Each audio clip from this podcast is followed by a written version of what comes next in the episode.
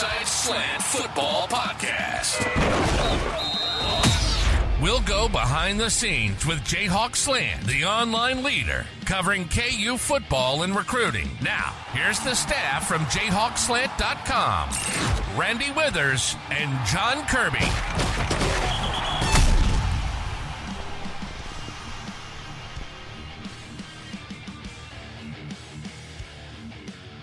Hey, everybody, this is Randy Withers. Welcome into a special homecoming edition of the Inside Slant podcast from jayhawkslant.com.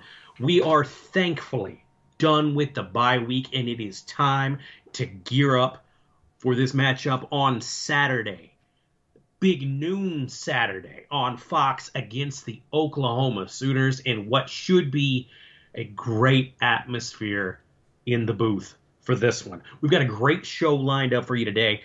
Brandon Drumm from the OU Insider will be a guest on the show to tell us, give us some insight on the Sooners from behind enemy lines. Then we will hear from Harrison Utley, a hometown kid from Norman, Oklahoma, who chose the Jayhawks over the Sooners. He'll join us later. Let's get right into this thing. I'm going to bring in my man on the Kansas football beat, our publisher, my good friend John Kirby. John, are you staying dry with all this dang rain?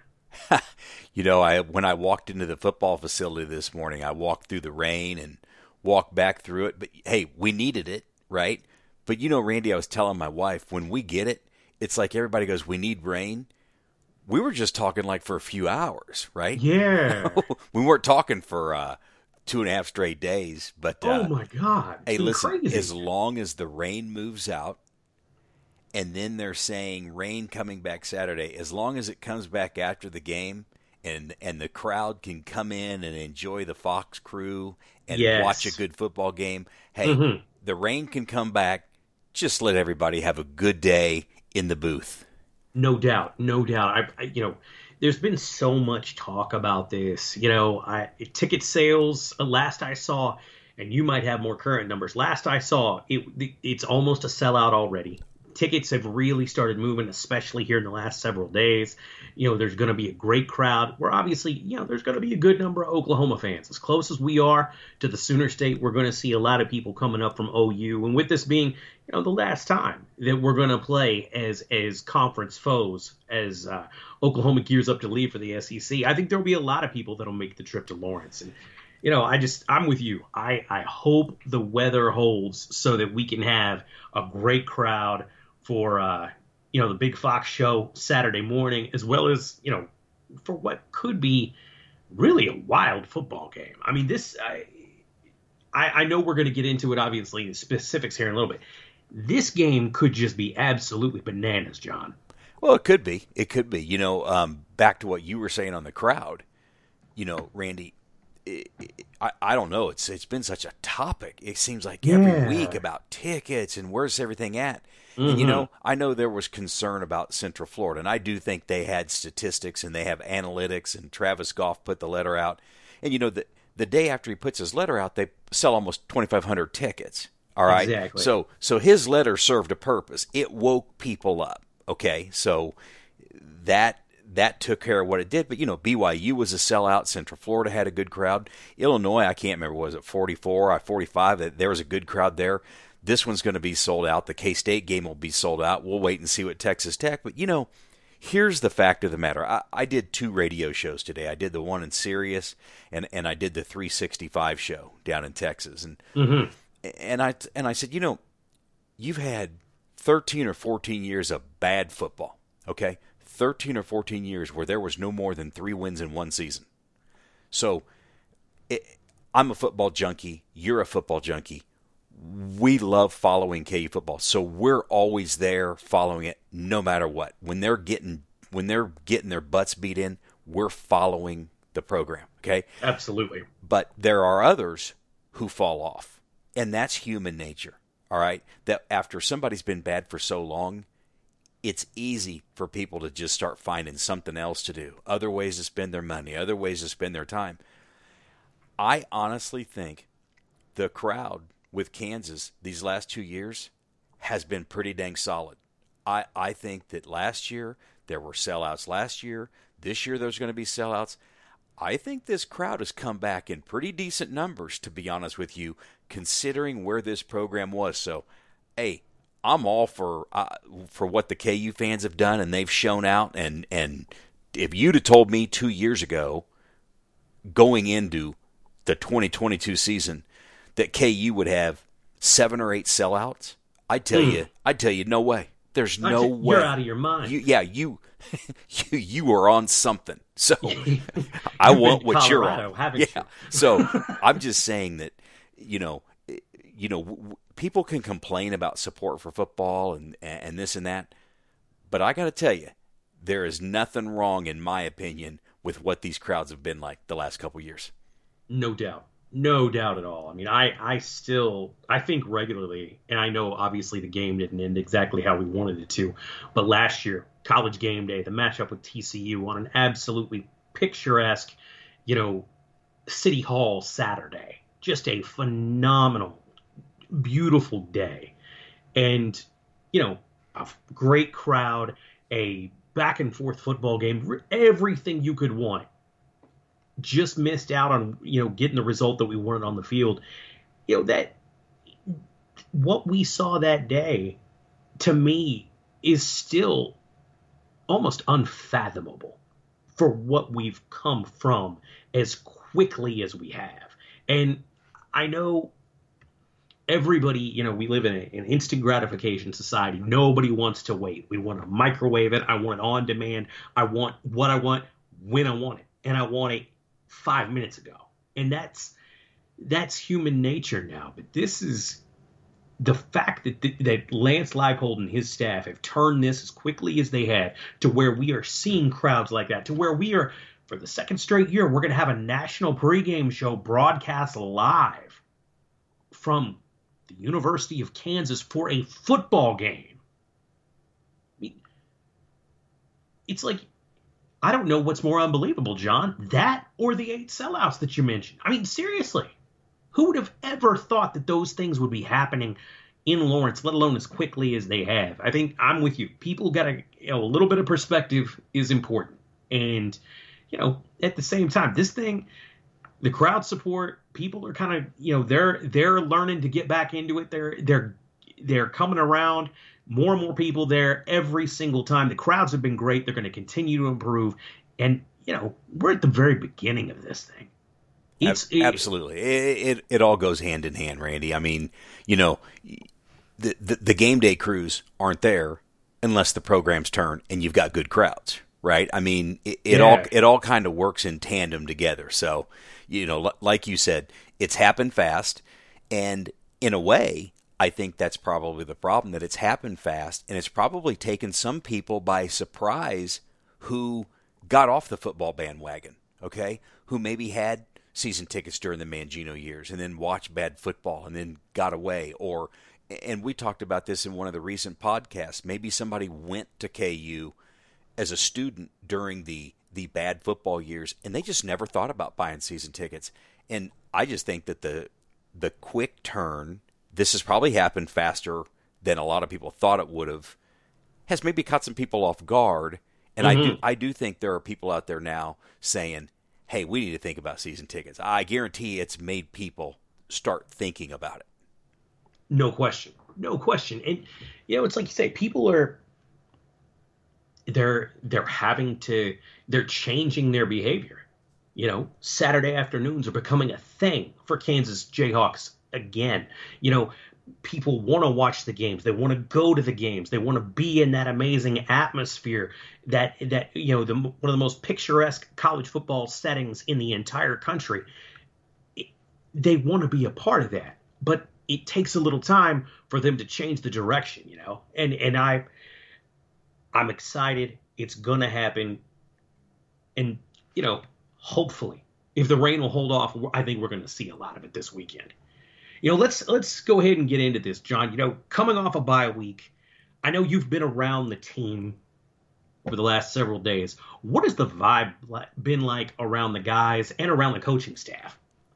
Yeah, you, you can feel the energy, Randy. The bye week does a lot for you. I mean, you know, Leipold, when we met with him, he called it refreshed was the word he used. And, you know, they're getting guys back healthy and being around the team, you can kind of feel some of that energy. You, eh, you know, I think the biggest thing is there's that bad taste in the mouth from the Oklahoma State game, right? I mean, there were multiple times they had a chance to take control of that game or go back and take the lead in that game.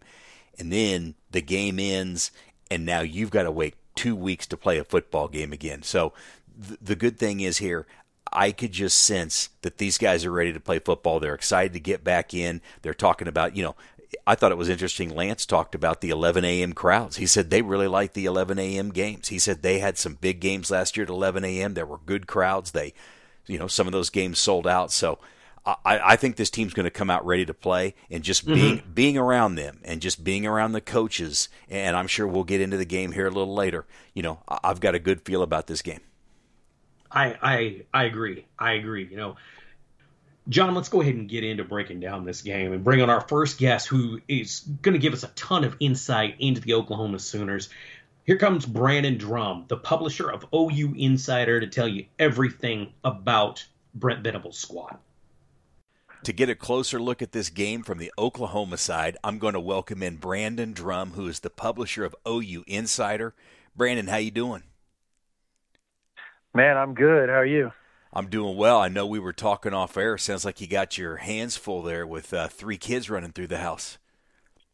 Yeah, just uh, I got an 11 year old boy, an eight year old boy, and now a three week old girl. So uh, the separation is deep, but uh, we got some help, so that's good. She's got two big brothers that will be looking out for her the rest of her life, and they're I'm a big guy, so and mom's tall, so the chances are they're going to be big old dudes. And uh, she, she's got the defenders, so I can rest easy. I hope. well, that's good. That's good, man. I appreciate you joining us. And you know, I wanted to rewind about a week ago and talk about that UCF game. I mean, that that was a little closer than a lot of people expected. Expected. What did you see from that game? I saw a team that came out flat offensively. Um, look, they lost Andrel Anthony uh, their their leading receiver against Texas. Like in the, I want to say it was the middle of the fourth, middle of third, late third.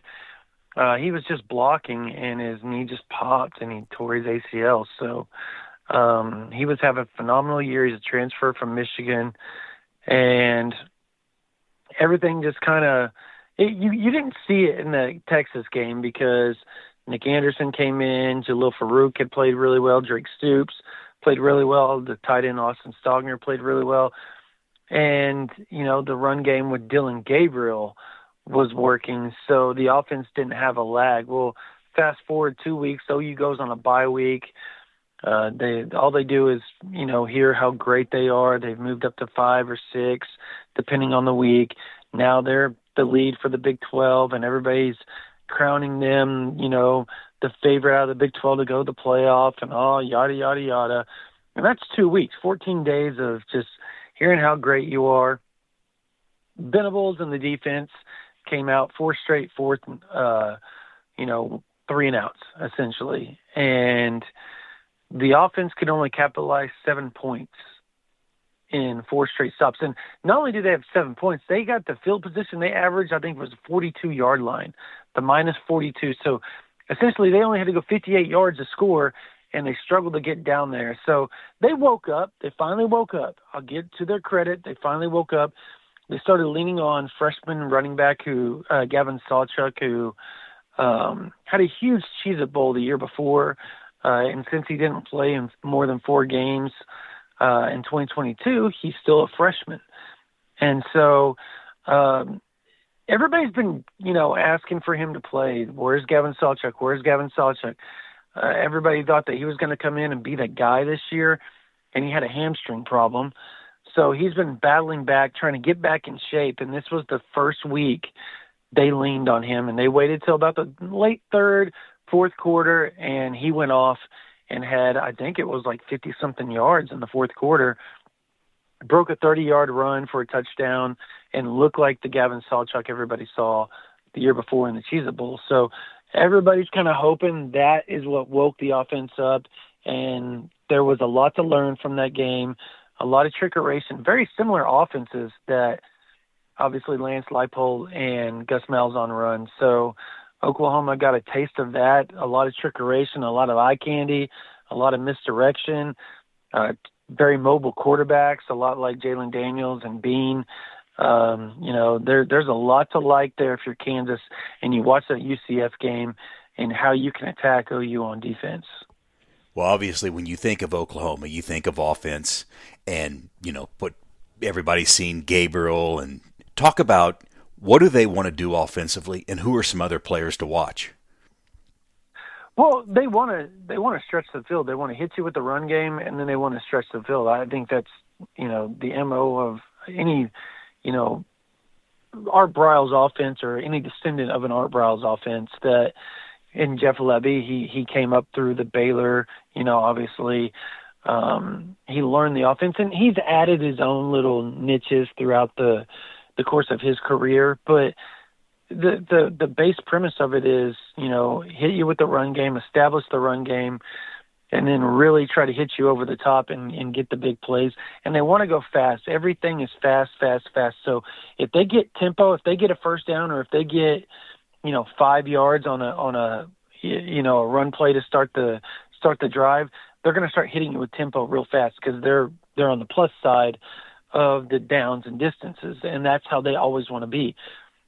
As long as they're plus on the down distance, they're going to go tempo, tempo, tempo. As far as guys to watch, you got Jalil Farooq at wide receiver, Drake Stoops.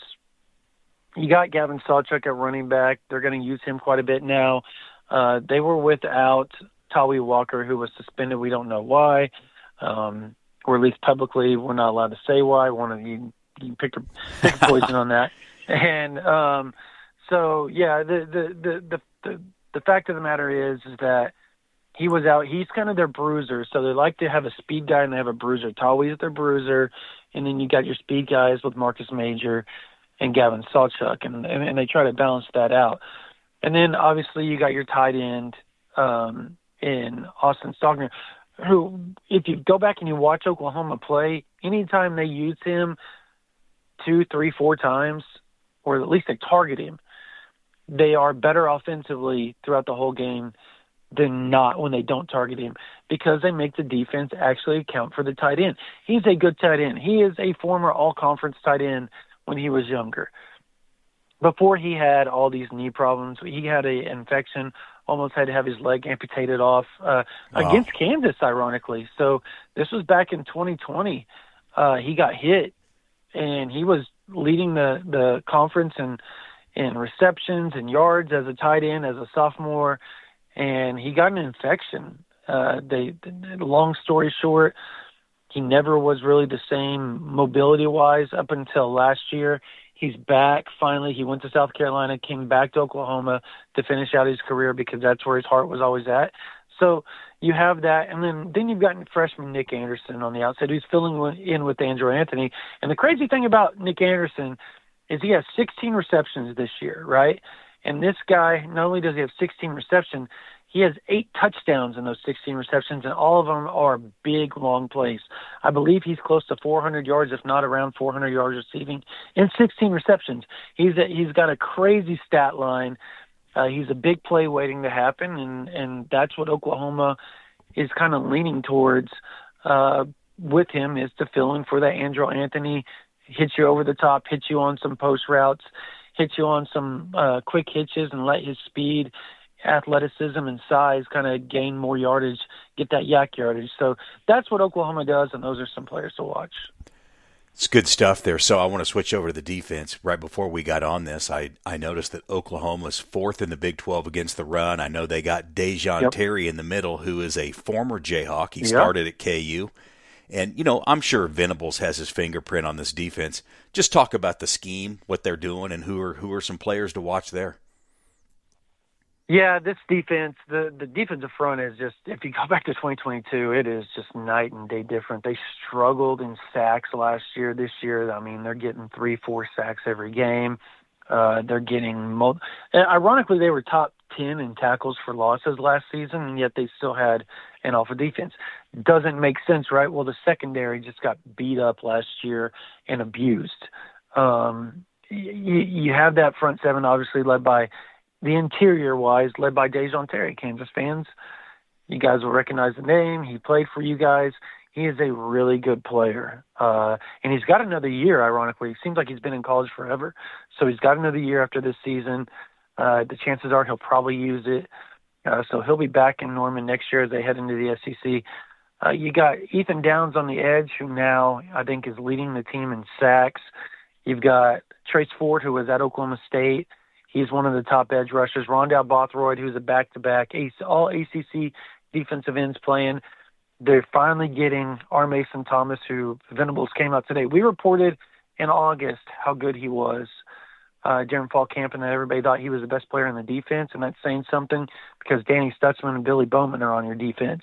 Uh, but R. Mason Thomas is finally coming back. He still looks a little gimped up, but as that ankle gets better and better, they expect him to start being a problem off the edge as well. You got Isaiah Coe in the middle, Jordan Kelly.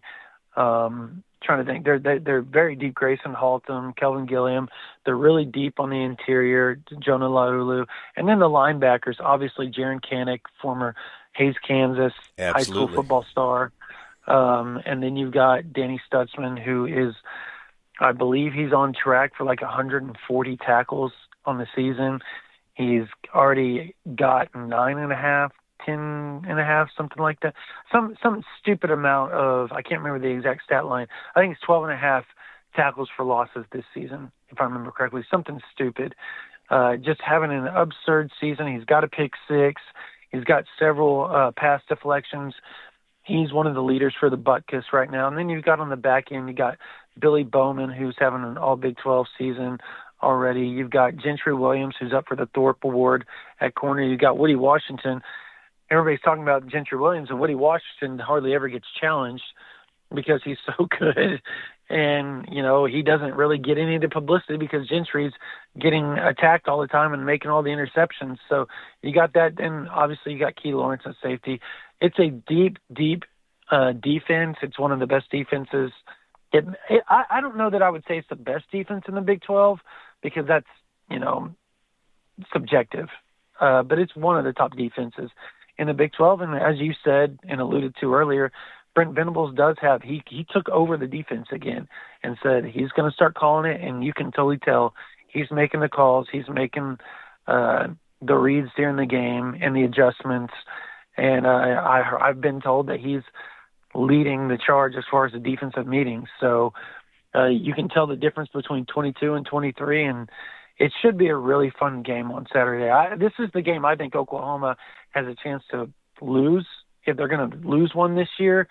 This is the one. If Oklahoma fans, if Kansas fans, this is the one I have talked about. I've circled as a possible upset all season long and I'm definitely going to end it here in a little bit with your with your uh, prediction on what what you think, or at least play out. But you know, we're about that point where at halfway, even past halfway for some teams, the bumps mm-hmm. and the mm-hmm. bruises happen. So, how is OU's health? Are there any key injuries? Are they getting any players back? Well, obviously they lost Andrel Anthony, their leading receiver, used to be a leading receiver on the team. Uh, he'll be out for the season they got R. Mason Thomas back. Uh, most people consider him their top edge player. Uh, he has not played hardly any at all, if if any at all, except for last last week uh, on defense, and and then here and there spaced out early in the season. He's just been struggling with ankle injuries. Uh, but outside of that, I mean, they're fairly healthy. Uh, Peyton Bowen is dealing with a ankle injury. Um, but overall, this team has been very, very lucky on the injury front. And usually, when you're lucky on the injury front, that's how you start seven and zero. Oh. So um, while everybody else is nicked up and missing guys, Oklahoma's been able to stay relatively healthy throughout the season. So yeah, they they should be fairly healthy going into this game. They just came off a bye week leading up to UCF, and there wasn't a lot of big injuries. I I will say Stutsman is battling a stinger that rears its head throughout every game. So uh, you'll see him start grabbing his shoulder and stuff periodically. But outside of that, they're they're fairly fairly healthy.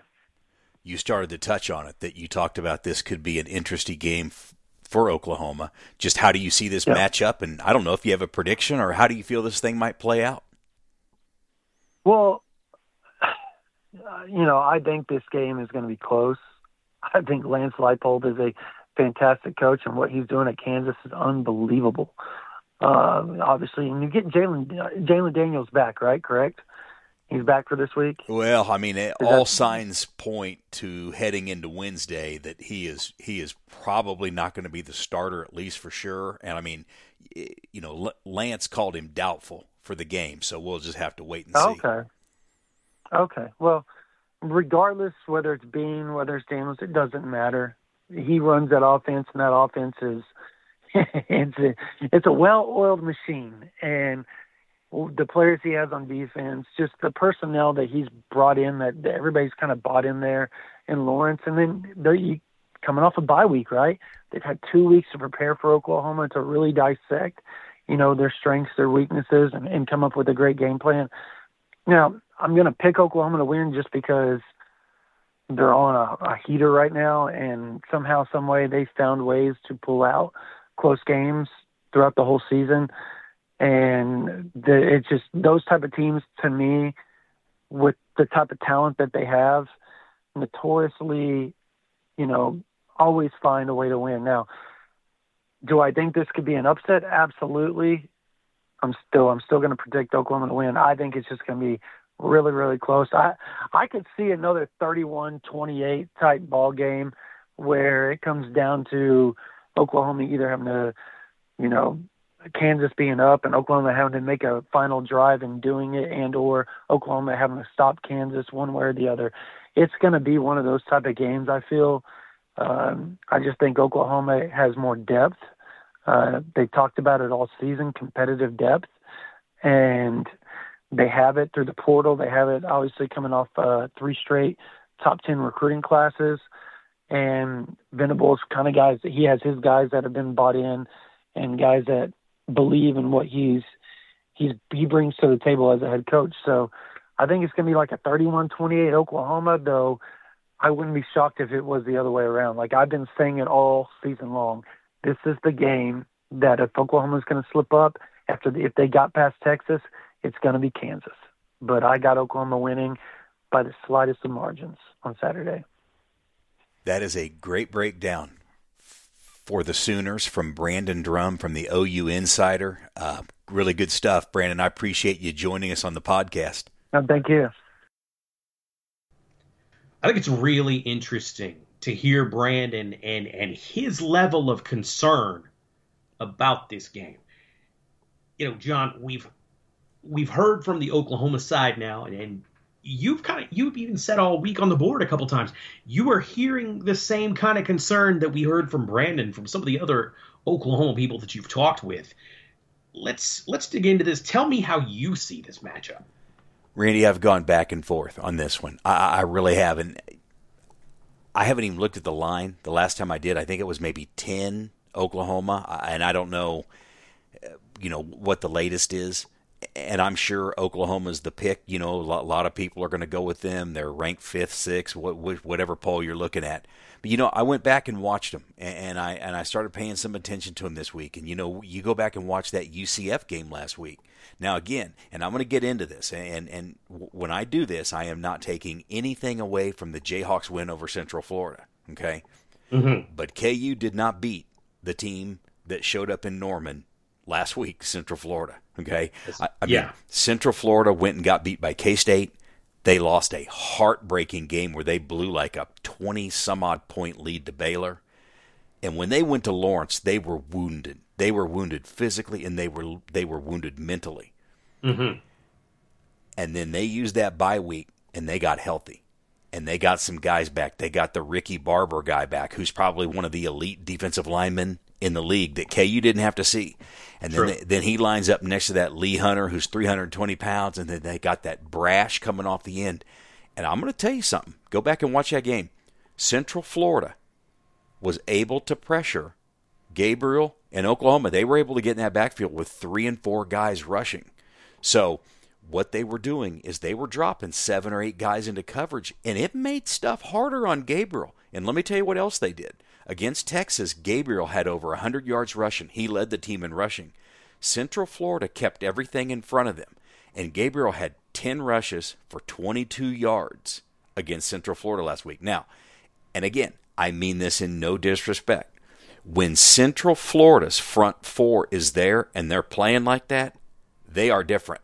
And KU doesn't have a front four like that. Okay? Mm-hmm. When Central Florida's there and they're healthy, those guys can play. I mean, they were supposed to be one of the best D lines in the Big 12 going into the season, and they played like it against Oklahoma. So when I look at OU's offensive line, some of those offensive lines just used to line up and maul you, and, and they're solid, especially their tackles. But I think they're struggling a little bit at guard. You know, they're not lining up and just pounding the ball in the run game like they have. Defensively, True.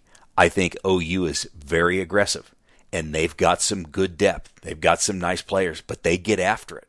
So I think I think Andy Kotelnicki having an extra week of practice, I think he's going to come up with something early to counter some of their aggressive play. I mean, you're giving him one extra week to scheme against you, and I think that's going to be a very interesting to to to see how that plays out. When Oklahoma beat Texas, and I'm just telling you, this is this is the key here. They won the turnover battle three to nothing. Okay, no one can lose the turnover battle three to nothing to Oklahoma and beat them. They're too good. They're too good of a team. So Kansas cannot do that. If they do that, they'll get run off the field. Okay, Oklahoma is number two in the nation in turnover margin. So Kansas is going to have to at least stay even. They can't lose the turnover battle. I think KU can stay balanced offensively, like Central Florida did last week. They were making some throws. They got the run game going. They were hitting Oklahoma. They were doing some misdirection. I think the Jayhawks can move this ball on the ground. And I know OU's defense has been solid against the run, but I think KU can chew the clock, take care of the ball.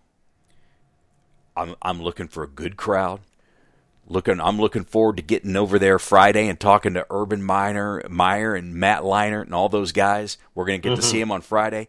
I think the, hopefully the crowd shows up. I know you and I have been close on our scores and close on our predictions, but mm-hmm. I I don't think we're going to be this week because I'm going out on the limb and I'm going with an upset in Lawrence on Saturday. I'm going with the Jayhawks 31- Oklahoma 30. Wow, John Kirby. Let me hear I, yours. Let me hear oh, yours. Oh man. You know, for for all the reasons that you said, talking about the athleticism, the aggressiveness of that Oklahoma defense. I'm a firm believer in everything that Andy Kotelnicki does as an offensive coordinator. The fact that they are so multiple, that they give so many different looks, yet they are so effective at running – in some cases, very base run plays and just making them look very different. They've found so many different ways to attack. They maximize the Jayhawks personnel in so many different ways. I think the Oklahoma, the athleticism they have on that defense with with a couple Kansas kids and Jaren Kanak and and Dasan McCullough, they get after you. And they have so much athleticism and they really are they're playing more and more positionless football on defense. I think that's going to make it tough on Jason Bean. It's going to be difficult for him, I think, to make reads decisively, whether it is running that that that option type look or in the passing game trying to go downfield. I I would love to say something different, but I see I see Oklahoma winning this one. I'm calling it 41-28 Sooners. I told you. I told you we wouldn't be close on this one. I, I had a feeling we weren't. Yeah, and you know it's it's hard for me to pick against Kansas, but I mean that's like everybody else. I'm a Kansas fan, a Kansas alum. It was I rented some really nice pads there for a few years under Terry Allen. Um, you know, it's I just don't think they are without Jalon Daniels, I don't think the opportunity is going to be there. Now, that said, do you think, I'm just curious, John, do you think there's any gamesmanship going on with Lance Leipold? The fact that he came right out and said, no, Jalon's not going to play. No. Could this be some reverse No. reverse? Oh, you don't think so? No, I don't think so. You you Okay. you mean gamesmanship is that is in that he might play? Yes. No, Okay. no, I don't. I, I think the one thing I've learned about being around Lance and, and getting to know him, I mean, he's a straight shooter. I mean, he, he doesn't play games like that. So now, now he may not always give you, you, you know, he ended his press conference in a, in one of his quotes. He said he learned from his dad that you're on a need to know basis. Okay. And, Uh-huh. and I put that in my story because he is saying he will let people know what they need to know about Jalon Daniels when it's time. But when he comes out and says Jason Bean's going to be our starter, I, he is not. He is not. Uh, it's not his style to play games like that. So, you know, hey, you, you know me, Randy. I'm pretty straight up, and and for me to pick KU, I mean, it it takes a lot of digging deep for me me to come up with that upset pick, but because that's not easy. I you know, it, it's easy to take the guy who's ranked six and favored by ten, but I don't. Uh, I, I'm going with it. I, I think they're going to hang in there. I love it. I love it. All right, John, you know, speaking of this week's opponent and, and being from Norman, we're going to welcome in our next guest who is no stranger to the OU campus and the community there in Norman, Oklahoma. KU offensive line commit Harrison Utley spoke with JK about his upcoming visit and picking KU over the hometown Sooners. With a big game against Oklahoma this week, I thought one of the best guests we could have on is Harrison Utley. And for those who don't follow recruiting or familiar with his story, he lives in Norman, Oklahoma, and he committed to the Jayhawks. And soon after that, he got an offer from the Sooners, but he stuck with his commitment to KU, which is probably very rare in the recruiting world. Harrison, how you doing? I'm doing great. How are you? Man, I'm doing well. You know, I, I, I have to ask you, do you ever catch any trouble from people down there in Norman for sticking with your commitment to KU? Uh, not not many. I actually get a lot of praise from some of my teachers and stuff that read my message. So, I mean, it's nice to know how many people support me out there. And I mean, you know, making a college decision always is always hard, but I'm I don't know. I've been blessed to be surrounded by supportive people. Hey, that's good to hear. You know, I know um, big game this weekend against Oklahoma. I know you plan to be in Lawrence. Just tell me about what are you looking forward to being back on campus? Well, I just can't wait for the college game day atmosphere too. Because um, last year I went for uh, college game day, so I was there for that, and that was big noon. And for them to host both of these within the past two years is just crazy. I mean, the atmosphere is just different at Kansas. People are buying in and they're selling out. So I think it's gonna be super exciting. You know, you looking forward to getting back around, you know, Coach Fuchs and Coach Leipold and seeing the staff?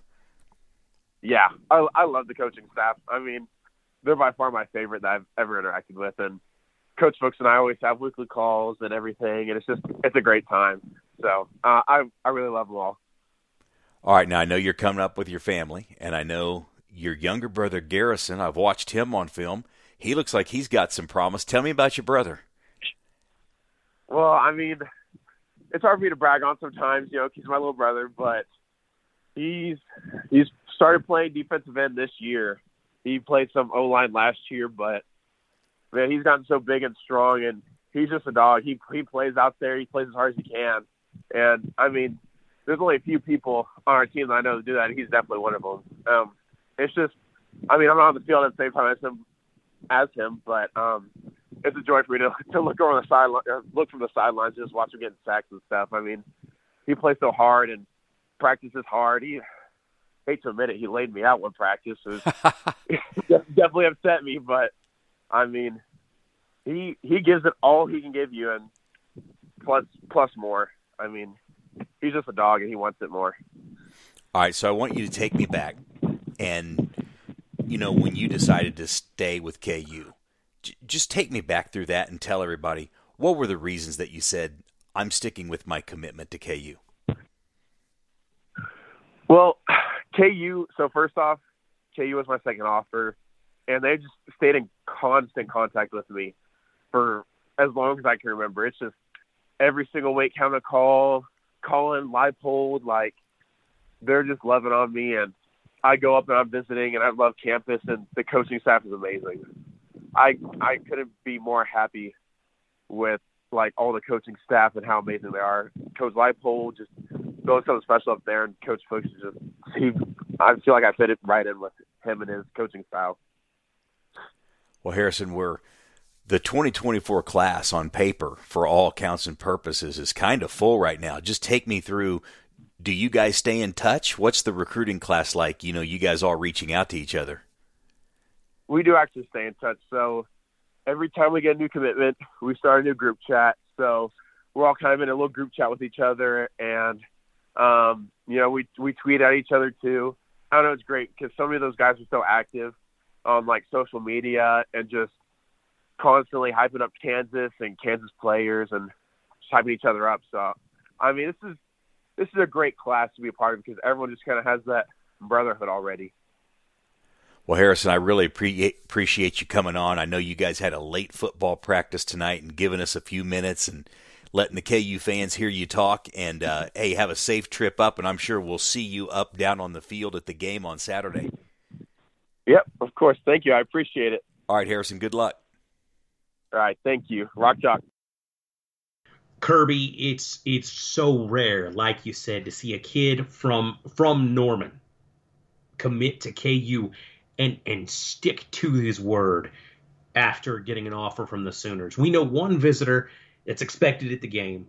What's the latest in recruiting, and who else might we see for that big noon Saturday matchup? Yeah, Randy, I'll, I'll get into some visitors. I did want to touch on. Uh, I posted this on the board this morning, uh, the day we're doing our podcast. Kind of tracked down where some of the guys went last week, so I figured I'd give everybody an update because it was a it was a busy bye week. They got out Thursday. Some guys did. Some guys were out Friday. Some were out Saturday. Leipold started the week in Goodland and Wichita, seeing Linkon Cure, who we're gonna we're gonna get mm. into Linkon hmm. Cure. He was part of the four star Friday last week on the Rivals Network, so he just uh-huh. debuted as a four star. And then he saw Bryson Hayes, wide receiver out of Maize. And then on Thursday, he went down to visit Desert Edge with Jordan Peterson to watch their game and all the committed guys there. And then defensive coordinator Brian Borland he was in Chicago to watch Austin Alexander. Then he hit a couple JUCO games, Hutch and uh, Garden City, and then Butler and Iowa Western. And let's see who else was. Oh, t- uh, Taiwo Onatolu was uh, in Wichita, and then he hooked up with Borland on Saturday to watch some JUCO games. And and I think they've you know there's been a couple D line offers out, so kind of watch those. Uh, Jim Zebrowski, quarterbacks coach. Oh, by the way, his son threw for over 600 yards last that. weekend. I mean, wow. Zebrowski, get that kid, get that kid in crimson and blue.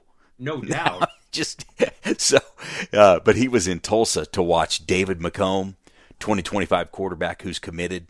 He also went down and saw Red Martell at Beggs. And then on Friday, he flew out to Detroit to see Isaiah Marshall play. So he got his fix in of watching quarterbacks.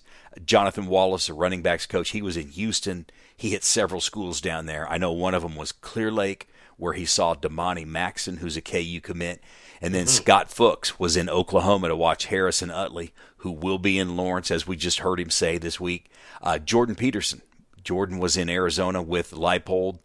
And then on Friday, he went to Houston. I know one of his stops there was Katy to see Dak Brinkley, who's one of KU's commitments, four star defensive end, who, by the way, will enroll early. So that's a that's Ooh. a nice thing to get the four star defensive end on campus in January. I know yeah. T- Terry Samuel was in St. Louis. Um, boy, I, you, I can't remember where exactly where. He, I think he was at Eureka High School, and I think he hit CBC.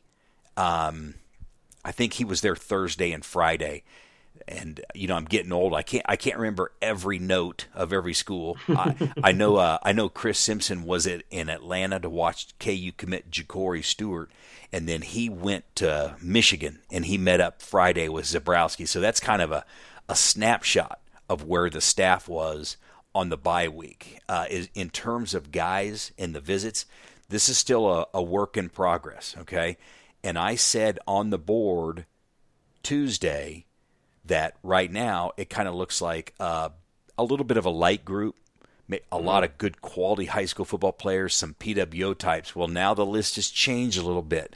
I think kids start looking at their schedules and realizing, hey, you know what? I can get over to Lawrence. I want to go over and check out that Fox crew setup. I want yeah. I want to go see the the Jayhawks and the Sooners play. So a little bit of actions kind of taking place here, and this list could change over the next 48 hours, and I'll continue to monitor that and put it up on the board. But Isaiah Mosey from Lee Summit North now is going to really? be really yes. Bryson now that's Hayes. interesting. Yes, Bryson Hayes. Hey, listen, his dad played at Oklahoma. So you know, yes, I, that's a good point. Eh, I, I forgot you know, about that. You, you, just, hey, it's the spot to be for him. So Bryson Hayes, we talked about. Lance went out and saw him. Well, he didn't see him. He was at the school. Technically, you can't talk to the kids at this time of the year. And yeah. then I, I know what I was gonna where I was going. Terry Samuel was at CBC because Tristan Abram, a defensive end, very talented. He confirmed to me he'll be in Lawrence for the game. Thomas Meyer, a tight end out of Iowa that they've offered. I know you know Gianni McBride. Yeah. He, he's going to be there out of North Kansas City. And I uh-huh. know they're working on Andrew Babalola to come in. Just as we are on this podcast, Babalola just sent me a text message and said his plan is to be there, but he hasn't locked it in yet. And then another one, another one that as we're doing this, to keep an eye on. Okay. Linkon Cure just texted me and said he will be at the game if his sister's volleyball team loses. Oh no. So so I mean, hey. What's the line on that game, John? I'm sure you know. It's a pick 'em. Ah. So, so, so Linkon Cure is is a kid that, you know, he's getting offers from everywhere. So if his sister's team loses, he could be in Lawrence. So that's a that's a big one. So all of a sudden, this list has changed a little bit. We we got a little action going here, and then then you'll have some of the committed guys. Carson Brunn, tight end out of Iowa, told me he's going to be there. Uh, Harrison Utley's going to be there, as we just heard. Keeney. Yeah. Keeney Anini, uh, offensive lineman from Minnesota, and then Red Martell, running back out of Oklahoma. Those guys are all committed and and I expect him to be there. So, kind of keep an eye on the uh, board here over the next 24 to 48 hours for any updates. That's that's that's a lot of recruiting scoop right there, John. I know you mentioned Babalola. I've I've said it and I'm going to say it again. I want the two tackles from Blue Valley Northwest. I want both of them. I want Heath. I want Babalola. I want them both. Yeah, I got to check in with Heath. I haven't che- I haven't checked in with him to see what his plans are. I know K State's got a game this week, so obviously there's going to be some recruits heading out to Manhattan as well for their game. So I, I do need to check in with him. That is the final word, and that will do. For this edition of the Inside Slant podcast, we have got you primed and ready for homecoming against the Oklahoma Sooners. We heard, got some scoop from behind enemy lines about the University of Oklahoma. We talked about recruiting. We previewed the visit list for this weekend. We looked at the matchup, broke it down every which way possible, and gave you our picks. You are geared up and ready for Big Noon Saturday with Fox Sports and the Kansas Jayhawks. For my man John Kirby, I'm Randy Withers. You've been listening to the Inside Slant podcast from jayhawkslant.com. We will talk with you again soon. This has been a podcast from JayhawkSlant.com.